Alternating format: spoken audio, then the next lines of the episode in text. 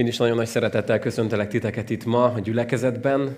Szakító próbákkal foglalkozunk már hetek óta, és a mai szakító próbánk egy nagyon érdekes lesz, a céltalanság lesz a mai soros. De hadd kezdem egy történettel. Elég régi a történet, 1800-as évek vége fele járunk, Ulysses Grant, nem biztos, hogy sokat mond a neve, ő a 18. elnöke volt Amerikának.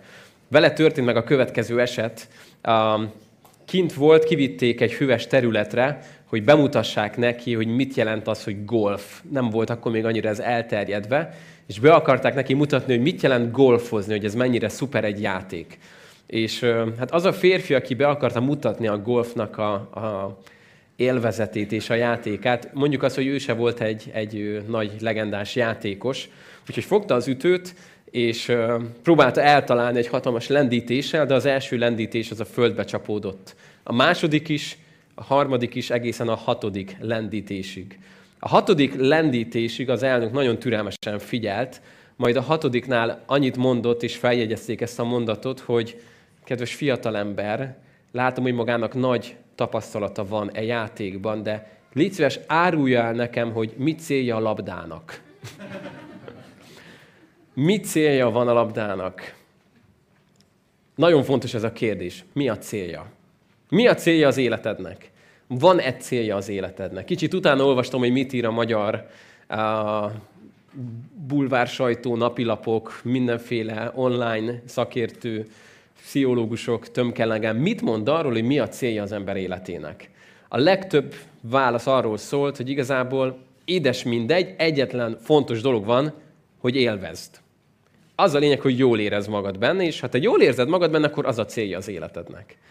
Ha egy kicsit azért mélyebben gondolkodik az ember, előbb-utóbb rá fog jönni, hogy ez, ez, elég, ez elég sovány válasz, nem? Mert, mert elég sok mindent lehet élvezni az életben, elég sok mindentől tudok mosolyogni, de attól, hogy élvezem, hogy fagyit eszek, attól nem a fagyi evés lesz az életem célja. Mi a célja az életünknek? Egyáltalán miért kell foglalkozni a céltalansággal? Ez nem olyan nagy dolog, nem? Múlt héten a szexuális bűnökkel foglalkoztunk. Na, az nagy dolog? Ott, ott ú, az nagyon kemény téma, nem? Előtte harag, keserűség, de olyan nagy dolog az, hogy az ember céltalan egy kicsit, hogy nem találja a helyét, hogy mit kell csinálnia. Hoztam nektek néhány igeverset, ami a céltalansággal foglalkozik. Azt mondja a Prédikátor 5.15, ez is fájdalmasan rossz dolog. Azt mondja, fájdalmasan rossz dolog, hogy ahogyan jött, ugyanúgy kell elmennie az embernek. És figyelj, mit mond? Mi haszna van a céltalan fáradozásából? A Prédikátor könyvét egy külön polcra kell helyezni, mert nagyon egyedi, és nagyon egyedi az üzenete is, és végig megy a céltalanságon, a hiába valóságnak a gondolatán, és eljut oda, hogy nagyon sok minden céltalan ebben a világban. És azt mondja, mi értelme van annak, hogy az ember fáradozik céltalanul, felkelsz, dolgozol, csinálod a dolgodat, megöregszel, meghalsz, a kutya sem emlékszik rád. Lehet, hogy amit eddig csináltál, azt meg nem tudom, tönkre teszik, tönkre megy a cég, amiben eddig dolgoztál, lebontják a házat, amit építettél. Mi értelme van a dolgoknak? Mi a célja a dolgoknak? Aztán egy másik hely, ahol megint egy céltalanságot látsz, Dávid életéből egy kis színfolt, amikor ezt olvasod az egy Sámuelnél, hogy erre Dávid is mintegy 600 embere felkerekedett, kivonult Keilából, és figyelj, mit csinál? Céltalanul hol itt, hol ott kóborolt. Hol itt, hol ott. Amerre csak tudott. Mentek jobbra, balra. Hogy nézhetett ki? Merre menjünk, főnök? Tegnap arra mentünk. Most menjünk akkor arra. Jó, menjünk arra. Mit fogunk csinálni? Hát majd eldől. Jó, majd eldől. Mit teszünk? Majd meglátjuk, fiúk. Szóval, hogy volt egy ilyen céltalan időszak itt az életében, amikor így megy, jön, merre, ma erre akarok menni, most menjünk délnek, ott lefele megyek, az jól esik. Vagy nem tudom, tehát, hogy ilyen céltalan az egész. És egy utolsó vers, ami még csak megint bevezeti nekünk a céltalanságot, már egy egészen más szempontból, figyelj, mit mond? Azt mondja Pál, én is futok, de, de nem céltalanul. Az ökölvívásban nem a levegőt csapkodom. Dostoyevsky azt mondta egyszer, hogy az életnek nem lehet csupán az a célja, hogy túléljük. Nem lehet ez a célja. Előbb-utóbb úgyis mind belehalunk, de nem lehet ez a célja az életnek, hogy csupán éljük. Azt mondta, hogy találni kell valamit, amiért az ember értelmesen tud élni. Egy másik szerző pedig azt mondta, hogy ahhoz, hogy az ember olyat találjon, amiért megéri élni, ott van egy nagyon fontos feltétel, hogy annak a dolognak nagyobbnak kell lennie, mint az ember.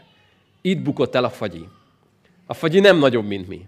Ezért bármennyire is jó dolog, élvezetes dolog enni a dupla citromos fagyit ilyen időben, nem lehet az életem célja az, hogy fagyit egyek. Közben jól érzem magam, de ez, ez nem nagyobb, mint én. Ez nálam kisebb. Ez, ez egy apróság az életnek.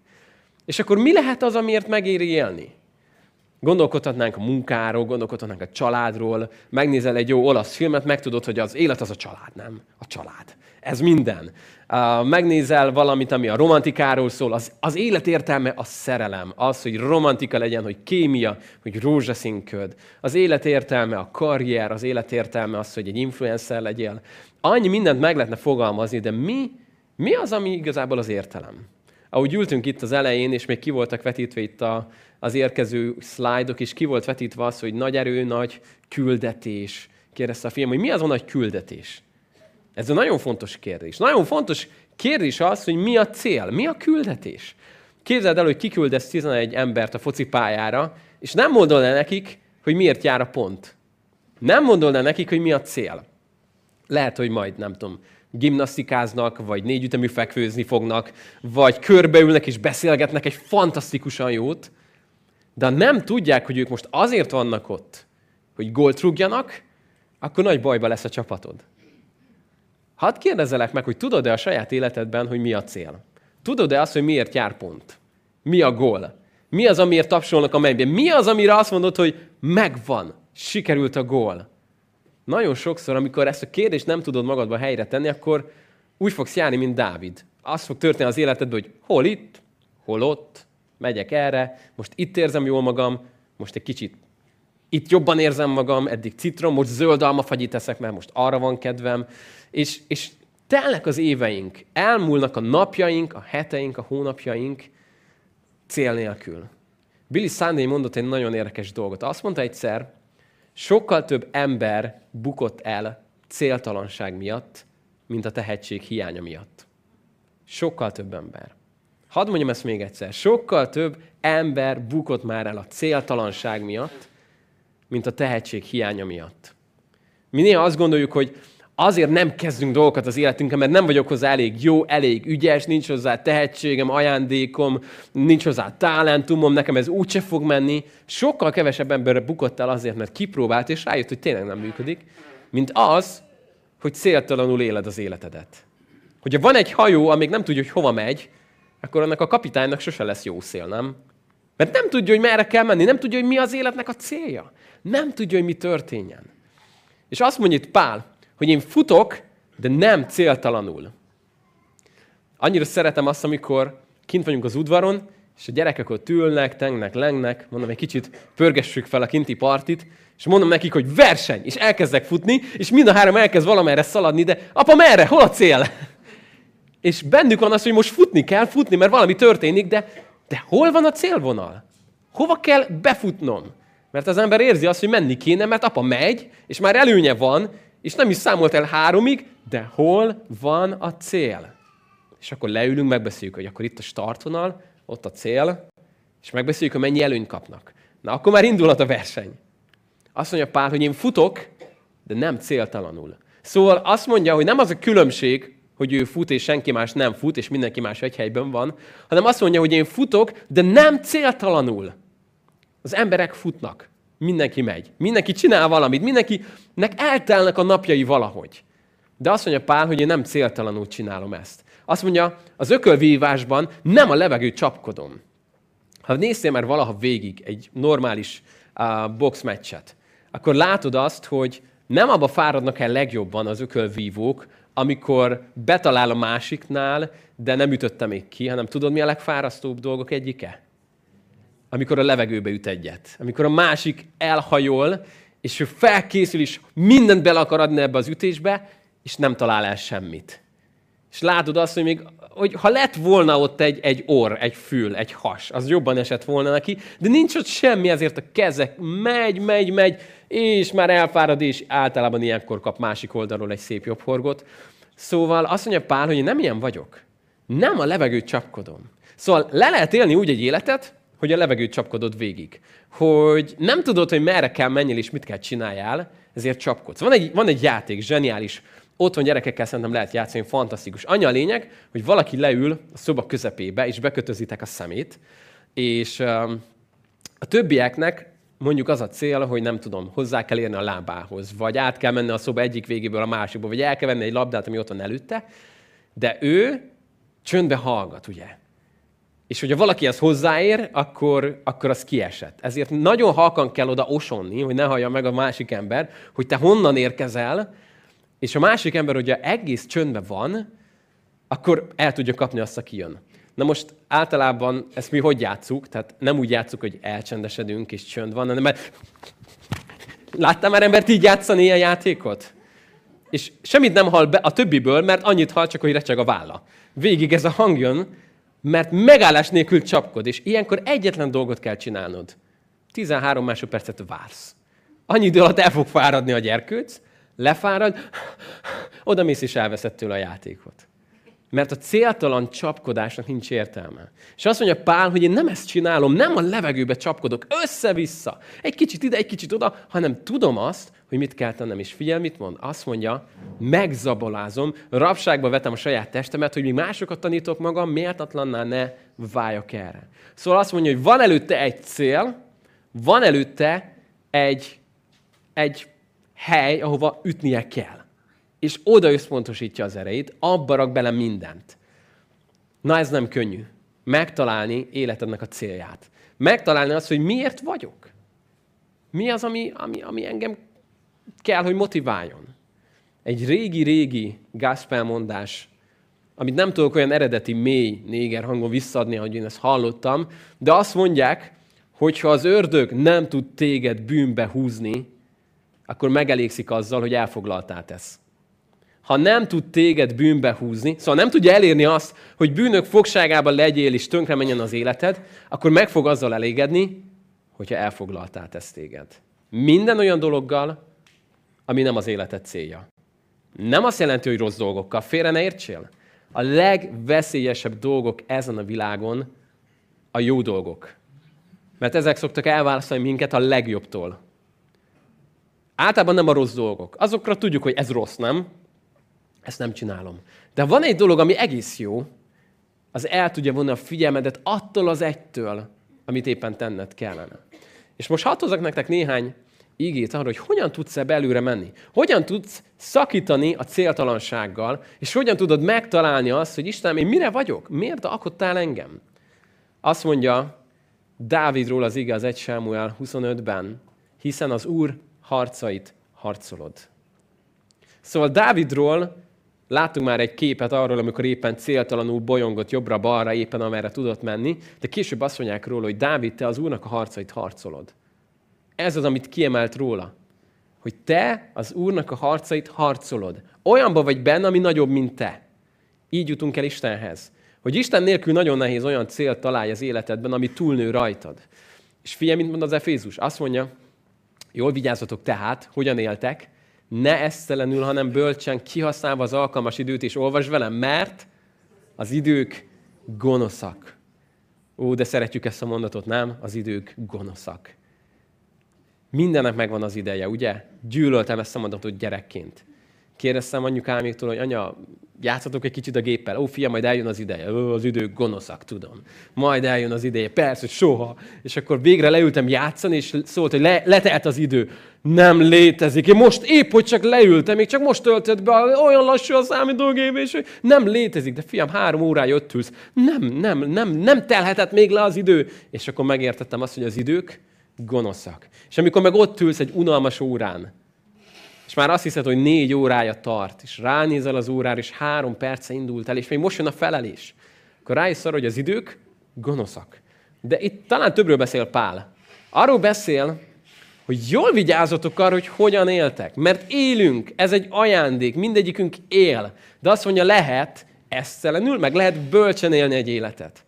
És figyeld, elmondja a következő részben, hogy mi a, mi a kulcs, mi a kincs az egészben. Azt mondja, Éppen ezért ne legyetek meggondolatlanok, hanem, olvasd velem, értsétek meg, hogy mi az Úr akarata. Na, így jutunk el a, lényeghez. Azt mondja Pál, vigyázz arra, hogy hogyan éled az életedet, de azt mondja, a lényeg, a cél az, hogy értsd meg azt, hogy mi az Isten akarata az életedre nézve. Értsd meg azt, hogy mi az akarata Istennek az életedre nézve. Nem tudok más dolgot ehhez hasonlót mondani nektek, ami nagyobb változást hozott a saját életembe, mint amikor megértettem, hogy Istennek mi a konkrét terve velem. Mindent megváltoztatott. Addig semmire a világon nem tudtam nemet mondani. Bármi jó dolog volt, Barna tudnál ebbe? Persze, hogy ne. És ebbe, ó, ebbe is szívesen, és apa is mindent. És mindig mindent csináltam, és senkinek semmire nemet nem mondtam, de úgy voltam, mint Dávid. Ide is, oda is, amoda is. És amikor Isten elkezdte nekem kinyitni, hogy Barna, én nem erre alkottalak téged, de van egy dolog, amire téged alkottalak. Onnantól kezdve elkezdtem nagyon-nagyon sok dologra nemet mondani, hogy ez nem én vagyok. Ez meg megint nem én vagyok. Ez sem, ez sem, ez sem. Ez az én elhívásom. És kezdtem megérteni, hogy mi az Isten akarat az én életemre nézve.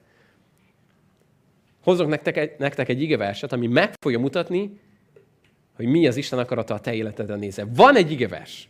Van egy igevers, ami tökéletesen, kristálytisztán elmondja neked, hogy mi Isten akarata a te életedre nézve. Ez az igevers pedig, nem tudom, hogy melyik. Azt tudom, hogy az enyémnek mi. Tudom, hogy az én életemre nézem, melyik az az igevers. Isten gyönyörűen megmutatta, kristálytisztán, hogy melyik a tiéd, na azt nem tudom. Van egy általánosság, persze, arra teremtett Isten, hogy az ő dicsőségére éljünk. Olvasd az Efézusi levelet. Sokszor elmondja Pál, kiválasztott minket, és, és, és van egy nagy általános célja az emberrel, de van egy célja a te életeddel. Van valami, amire gondolt, amikor téged megalkotott. Van valami az Isten tervében, akaratában a te életedre nézve. Van, van egy igevers, amelyik ebbe téged fog vezetni. Én nem tudom megmondani neked, hogy ez melyik.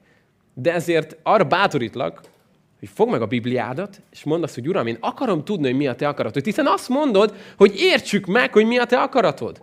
Ez nem egy mézes madzag, hogyha meg lehet érteni, hogy mi a te akaratod, akkor én kérlek arra, hogy mutasd meg nekem, hogy mi a te akaratod az én életemre nézve. Ezt nem fogod tudni Ctrl-C-be lemásolni másról. Nem tudod. Megpróbálhatod, rosszul fog sikerülni, próbáltam sokat, nem sikerült jól. Próbálsz másolni embereket, tudunk tanulni emberektől. Fontos, hogy legyenek jó példaképeink, hogy mondja Pál, hogy én követem Krisztus, követője vagyok, ti legyetek a követőim. Van ennek szerepe, amikor egymás hitéből tanulunk. De az egymás elhívását nem tud lemásolni. Nem tudsz belelépni egy másik ember elhívásába, akkor rossz, rossz házszámon vagy. Neked nem ott kell lenned, az nem a te helyed. Van egy hely, ahova Isten téged ültetett. Van egy cím, ahova küldi neked az összes áldását, minden kincsét, amit neked tartogatott. És van egy feladat, amire te vagy a megfelelő ember. Na most ez a nagy kérdés, hogy hogyan fogod tudni ezt megtalálni. Nem itt ér még véget nyugi a mai tanítás, hanem szeretnék ebben neked segíteni. Azt mondja Róma 14.8. Ha élünk, akkor az Úrnak élünk. Ha meghalunk, akkor az Úrnak halunk meg. Tehát akár élünk, akár halljunk, akkor az Úréi vagyunk. Ezt ez egy nagyon fontos alapvetés, hogy az életed az az Istené. Volt ez a régi sláger, az It's My Life. Nem tudom, hallottad eleget a rádióba? Most hadd ne énekeljük el, jó? Hogy ez az én életem. És bárki, bármi mond, ez az enyém. A Biblia azt mondja, hogy nem. It's not your life. Ez nem a te életed. Az életedet elvesztetted, meghaltál, Isten jött, és mindent helyreállított, és ezért akik élnek, ezért Érte élnek. Az életem nem a sajátom. Ajándékba kaptam. Megalkotott, meghaltam, feltámasztott, kétszeresen az övé vagyok. Az életem már kétszeresen az övé. Mert nem csak a teremtőm az Isten, hanem a megváltóm, a helyreállítóm. Ezért az életem nem az enyém. Az életem az övé. És ezért bármi történjen, akár élek, akár halok, én az Istené vagyok. Ezért van egy általános elhívás az életedre, hogy ez az Istenről szól, hogy ez az ő története. Volt egy, volt egy missziós konferencia Amerikában, a Moodék vezették ezt, és nagyon sok vendég érkezett külföldről. Jó néhányan érkeztek Angliából, Európa különböző országaiból, és az amerikai személyzet furcsán vette észre, hogy a, a szállodában, a hotelben, ahol tartották ezt a konferenciát, este az összes európai vendégnek a cipője ki volt rakva az ajtó elé. És nézték, hogy ezek mit akarnak? Tehát, hogy mit akarnak? És aztán utána érdeklődtek, hamar összerakták a képet, hogy ezek kirakták, hogy a cselédek megtisztítsák a cipőket.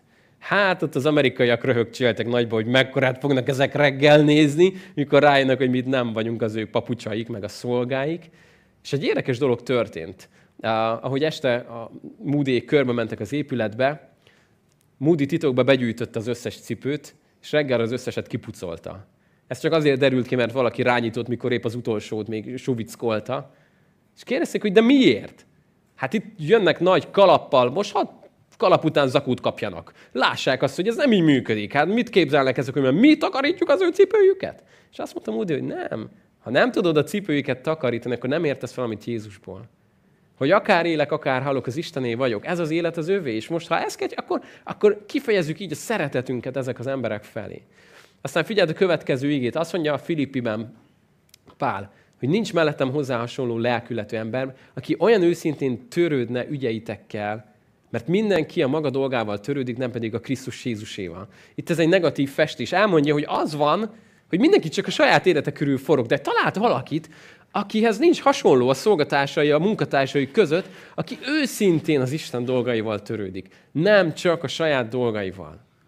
Amikor elkezdesz Isten dolgaival törődni, akkor Isten gondot visel a te dolgaidról. És nem kell aggódjál többi a saját dolgait felől. Nem ezt mondja Jézus, mikor azt mondja, hogy az én országomat keresed először, akkor, akkor minden mást mit csinálok? Ráadásul minden mást, amire valaha ezen a földön szükséged lesz, Isten ráadásként meg fog neked adni. Ez egy nagyon, ez egy nagyon nagy ígéret, nem? Ha ezt komolyan gondolta. Hogyha az ő országát és igazságát keresem először, akkor tényleg minden másra az Isten gondot visel az életemben. De hadd hozzak még egy másikat is Pától. Azt mondja, egy harcos sem elegyedik bele a mindennapi élet dolgaiba, vagy gondjaiba, hogy megnyerje annak tetszését, aki harcosává fogadta.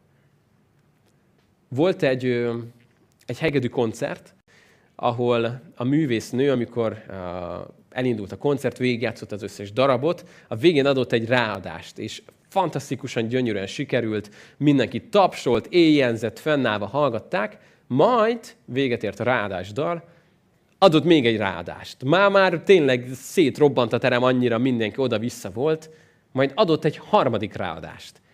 És akkor már tényleg teljesen, totálisan mindenki el, a végletekig is előre, vissza mindenki volt, egy micsoda fantasztikus este volt, nem is gondolták, hogy három ráadást fognak kapni, és a végén az egyik uh, riporter megkérdezte a művésznőtől, hogy, hogy már nagyon sok koncertjén volt, de soha nem adott egynél több ráadást. Mi, mi volt az ok, hogy ma hármat adott? Mi, mi volt az, ami ennyire, ennyire jó volt a közönség? Vagy, vagy mi történt most? Ennyire jó, nem tudom, sok ideje volt? Vagy mi volt ma, ami különleges volt?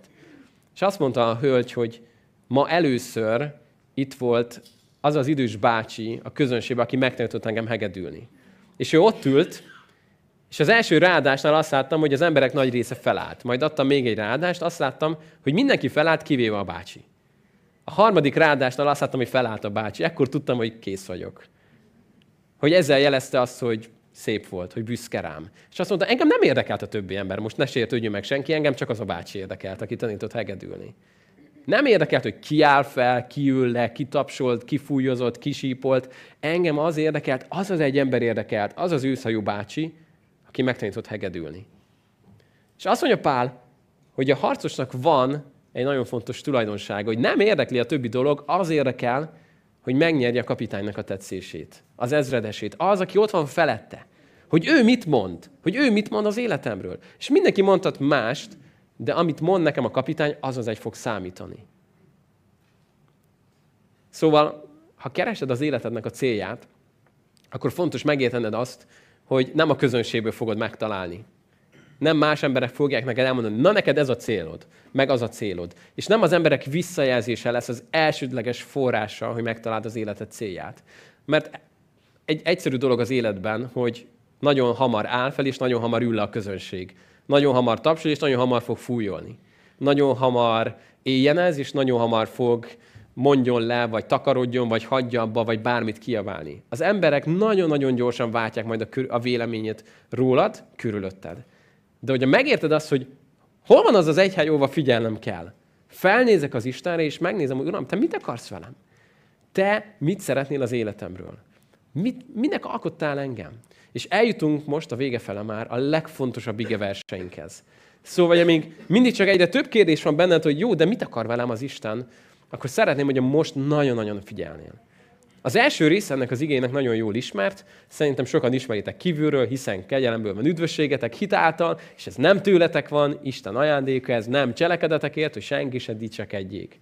Ez az ige kristálytisztán beszél a kegyelemről. Arról, hogy ez ajándék hogy a megváltás ajándék. Nem megdolgoztál érte, nem elég ügyes voltál, nem azért, mert tettél valamit, hanem ez egy ajándék. Szóval a kegyelem először elvégez egy nagyon fontos dolgot az életedben. Elvégez egy dolgot, hogy legyél először valaki. Hogy Isten gyermeke legyél. Egy új pozícióba, egy új státuszba helyez téged. Na de lehet, hogy kevesebben tudjuk, hogy hogy folytatódik ez a mondat.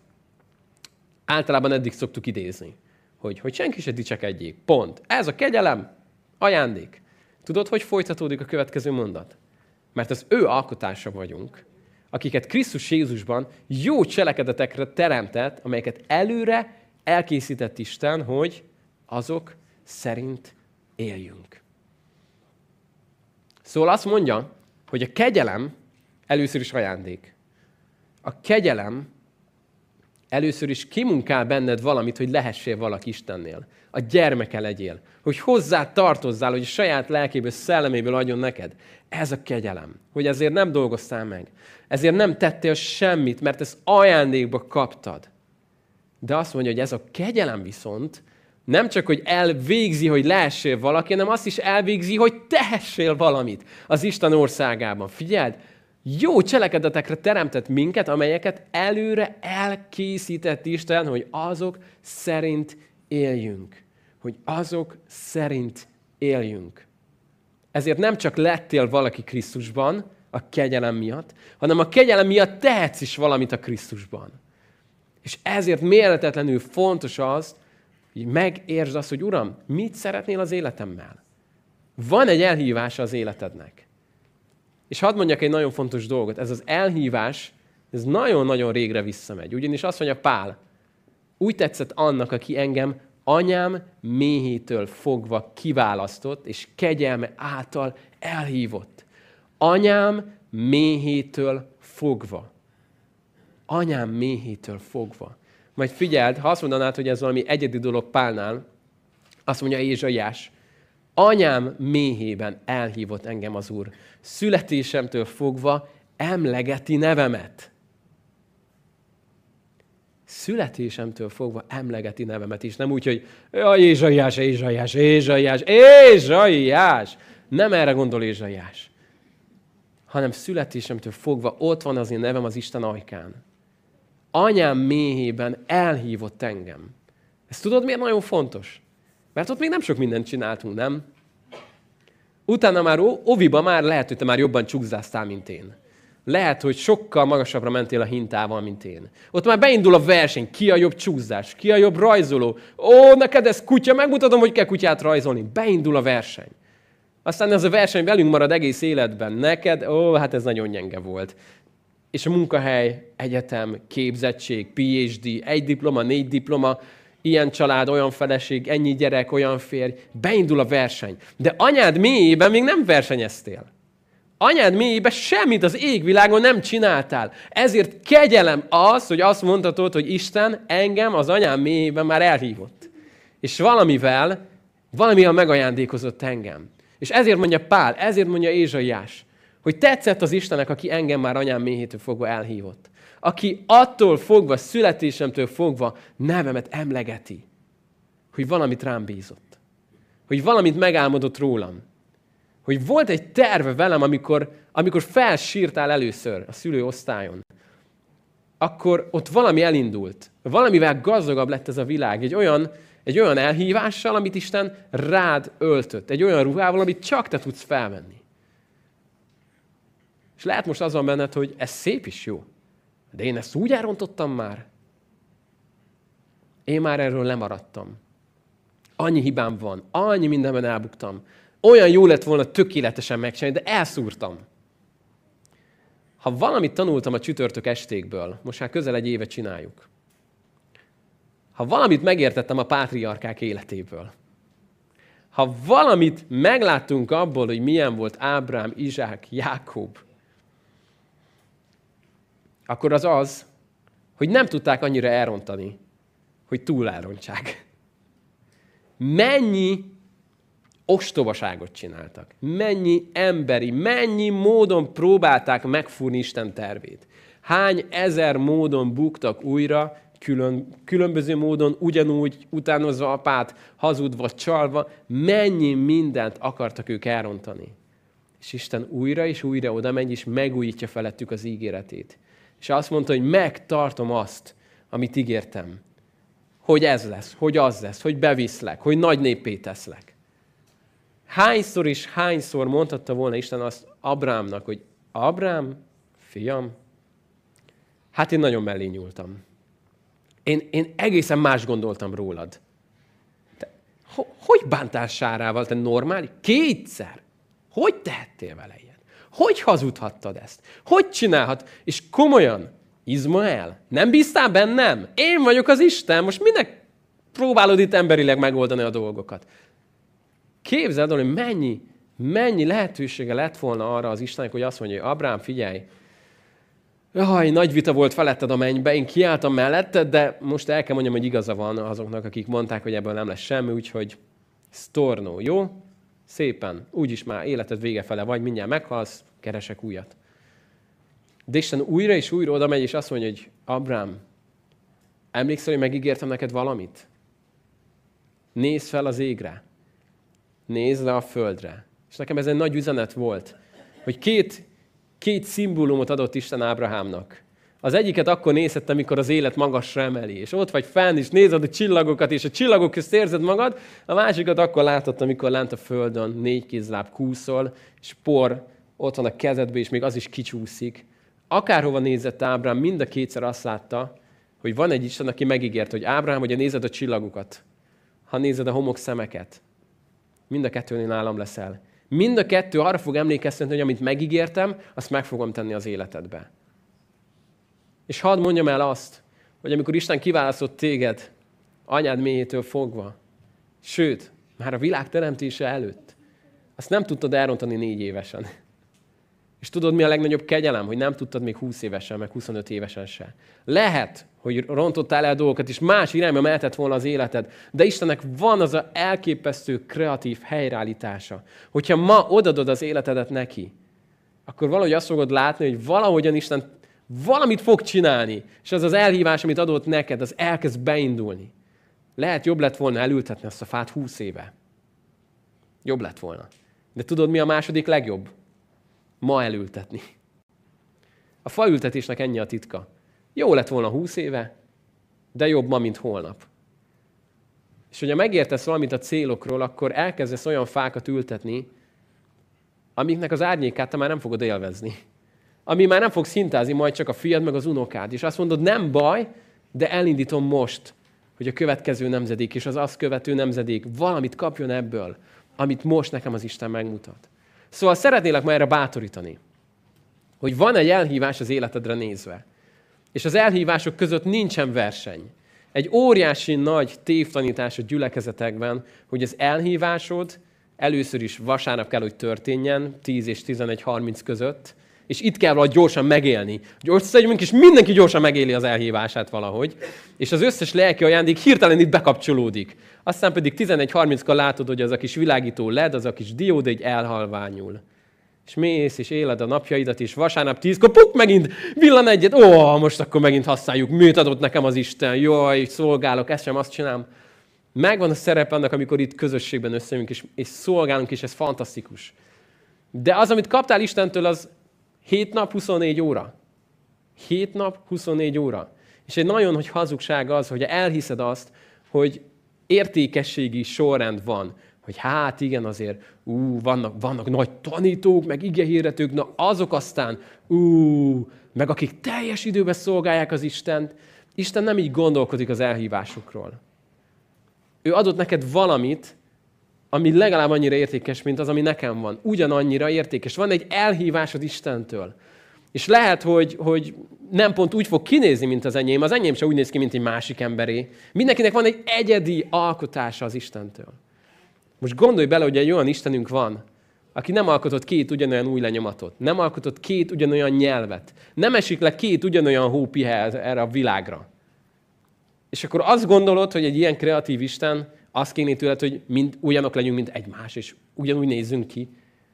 Gyönyörködik abban, hogy, hogy megkülönböztetett téged. Ezt mondja a 139. Zsoltár egy furcsa fordítással, hogy csodálatosan megkülönböztettél engem, Istenem. Szóval Isten adott neked valamit, amit csak neked. Valahogyan, ahogyan csak neked. És szeretné azt, hogy ezt, a, ezt be tud tölteni az életedben. A hét, hét napján, 24 órában. Azt a mosolyt, azt a segítséget, azt, ahogyan, amit benned elrejtett. És el se tudod még most talán képzelni, hogy milyen nagy hatása van annak, amit csinálsz. Mert lehet, hogy te csak azt látod, amit mondjuk, nem tudom, ami, ami fel van fújva, ami nagy hír, ami nagy esemény, amikor valami reflektorfénybe történik. De mennyi minden van a mögött. Mennyi minden van a mögött, amikor ezt látod történni. Előttem van olyan sokszor az a gyülekezet, akik szerveztek egy hetes sátoros evangelizációt, az éves költségvetésüket beleforgatták, és alig jöttek el az emberek, és annyira próbálták, hívogattak, és a végén azt mondták, hogy hát úgy azért bennük van egy olyan, olyan, olyan elégedetlenség, meg olyan keserűség, hogy Uram, mi annyit imádkoztunk, annyit bőjtöltünk, és, és ez a kis csóró fiúcska tért meg, ez a Billy, de hát most mi azért vártunk volna, legalább a szülei jöttek volna el. Ők nem élték azt meg, hogy ez a csóró kis fiúcska, ő a Billy Graham, aki utána elég sok emberre fogja elvinni majd az örömhírt. Ők csak azt látták, hogy uram, mi most itt úgy éreztük, hogy beleálltunk az elhívásunkba, de ez az egy gyerek. Ez az egy kis gyerek. Hát még vajas a szája. Hát még mosakodni se tud. Ezt ért meg csak. De aztán valami elindult rajta keresztül, és képzeld el, hogy milyen lesz az, amikor a mennybe az a gyülekezet végignézi azt, hogy az ő hűségük, az ő elhívásuk, az ő alázatuk, az ő szolgálatuk ott volt abban a kirakóban, abban a dominóban, amit Isten elindított, hogy megrázza akkor a világot az evangéliummal. Ha ők ezt nem csinálták volna, akkor nem így nézett volna ki ez a történet. És az, ahogyan keresed, hogy Uram, mi a terved most velem? Mit akarsz velem? Nem biztos, hogy jövő héten 200 igehirdető kell, hogy itt felálljon. De mi lenne akkor, hogy lenne 200 ember, akik ott vannak a helyükön, ahol kell, hogy legyenek. És lehet, hogy most egy gyereket kell felneveljél úgy, hogy ez a gyerek, az olyan közel kerüljön az Istenhez, hogy rajta keresztül Isten megrázza majd ezt az országot. Lehet, hogy most a munkahelyeden kell úgy bemutasd az Istent, hogy megértsd azt, hogy nem kisebb elhívás a munkahelyeden megélni teljes időben a hitedet. Embereket Krisztushoz vezetni, üzletembereket, munkatársakat. Lehet, hogy holnap azt fogod észre, amikor jön a géles futár, hogy elkezdesz vele beszélgetni, és ott lesz a lehetőség, hogy bizonyságot tegyél neki. És te azt hitted, hogy hát a hét fénypontja majd vasárnap lesz, amikor ott a szellemi dolgok történnek, de ott lesz neked Bétel, az Isten háza a munkahelyeden, vagy épp amikor kimész a kerítéshez, és látod azt, hogy kapsz egy lehetőséget, hogy valakivel beszélj az Úrról. Vagy valakit elhív az Isten házába. Vagy, vagy valakinek csak tegyél egy, egy olyan megjegyzést, hogy Isten valamit elindít rajtad keresztül. Szeretnélek ma erre hívni, hogy amit Isten rád bízott, azt keresd meg. Találd meg, hogy Uram, mit szeretnél velem? Mert valamit szeretne az Isten veled tenni. És azt mondja Pál, hogy jól gondoljátok meg, hogy hogyan éltek. Mert többféleképpen lehet leélni az életet, csak úgy el vagyok is, és rugdosom néha a labdát, néha nem tudom, itt-ott vagyok. Vagy benned lehet az, amit Pál mond, hogy neki feszülök a célnak. Ahhoz, hogy neki feszülhess a célnak, ahhoz nagyon tisztán kell lásd a célt. Gyönyörűen kell lásd azt, hogy merre kell menjek. Láttál már rally verseny belső nézetből közvetítve? Ahogy a, a pilóta fogja azt a vékony kormányt, nevetségesen gyorsan mennek, nevetségesen szűk utakon, és ül mellette valaki, aki csak annyit mond, hogy easy right, easy left. És nem érted, hogy mi történik, hogy mi az, hogy kis bal, kis jobb, és, és becsukod a szemed, alig bírod látni, ahogyan éppen kicentíze minden kanyart bevesznek, ha jól sikerül. De tudják azt, hogy merre kell menni. Ott van nála egy térkép, és tudja azt, hogy nézd, most jön egy kis bal. Még egy kis bal, majd egy nagy jobb. Majd egy traktor, aminek nem menjünk neki. És ott van előtte a térkép, és látja, hogy mit kell csinálnia. Ezért, amért ennyire kristálytisztán látja a térképet, ez az egyetlen ok, hogy a pilóta tövig tudja nyomni a gázt. Mert amikor eltévedsz, akkor megállsz, nem? Akkor forgolódsz merre, jobbra-balra. Azt mondja Pál, neki feszülök a cél felé. Neki feszülök. És azt mondja, nem úgy öklözök, mint aki a levegőbe ütköz, hanem, hanem tudom azt, hogy mit kell tennem. És erre hívlak téged. Nem arra, hogy talált ki, hogy mi az elhívásod, mert nem kitalálnod kell, hanem csak megtalálnod. Ez ott van az Istenben már. És tudod, az a legjobb, hogy az, aki téged elhívott, az elhívó, az tudni akarja, sőt, tudatni akarja veled, hogy mi az elhívásod. Nem akarja titokba tartani, hogy majd a mennybe kibontod, hogy na nézzük, mint a szerencsekerék, bontsuk a borítékot. Ó, képzeld, rólad amúgy azt tervezte volna az Isten, hogy na de jó lett volna ezt korábban tudni. Hanem elmondja neked, ha meg akarod érteni, Isten megmutatja neked, hogy hol van most a helyed, mit kell tenned, mit bízott rád.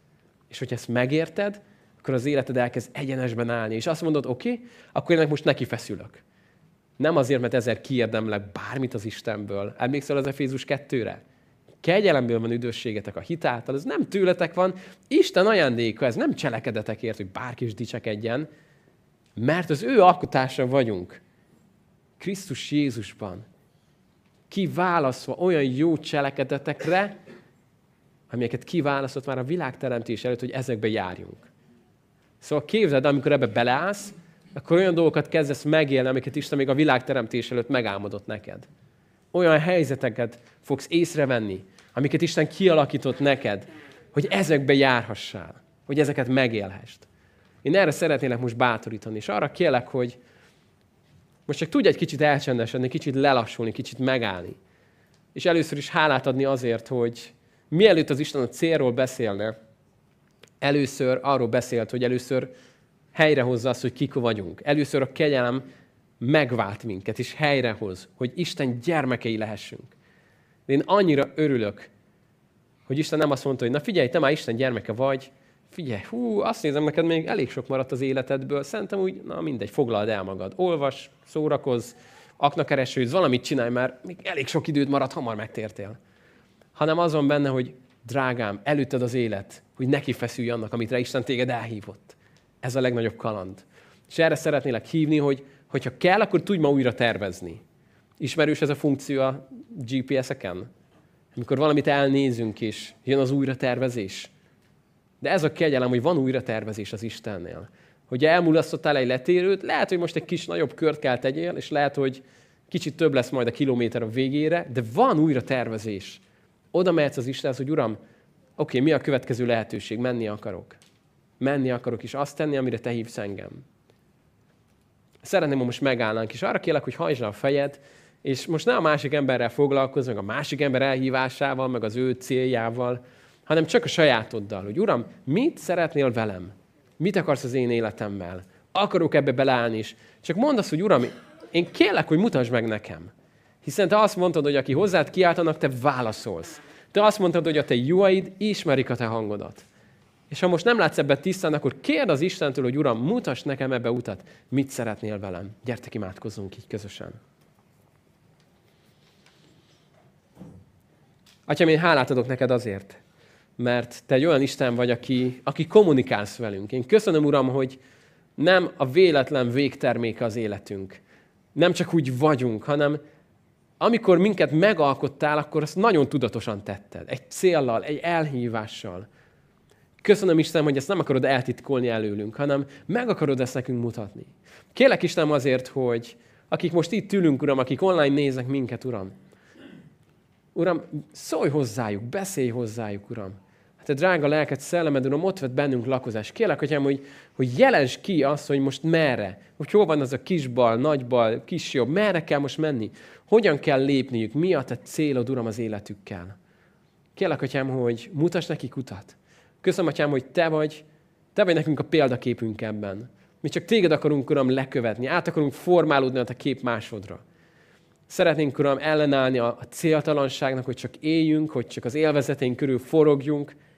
Szeretnénk, Uram, beleállni abba, amit mutatsz nekünk. Hogy az életünk, Uram, összhangba kerüljön azzal, amit Te előre elterveztél. Köszönöm, Atyám, hogy van újra tervezés is. Azt kérem most, Uram, hogy vagyunk most itt olyanok, akik letértünk erről az útról, és a saját fejünk után mentünk.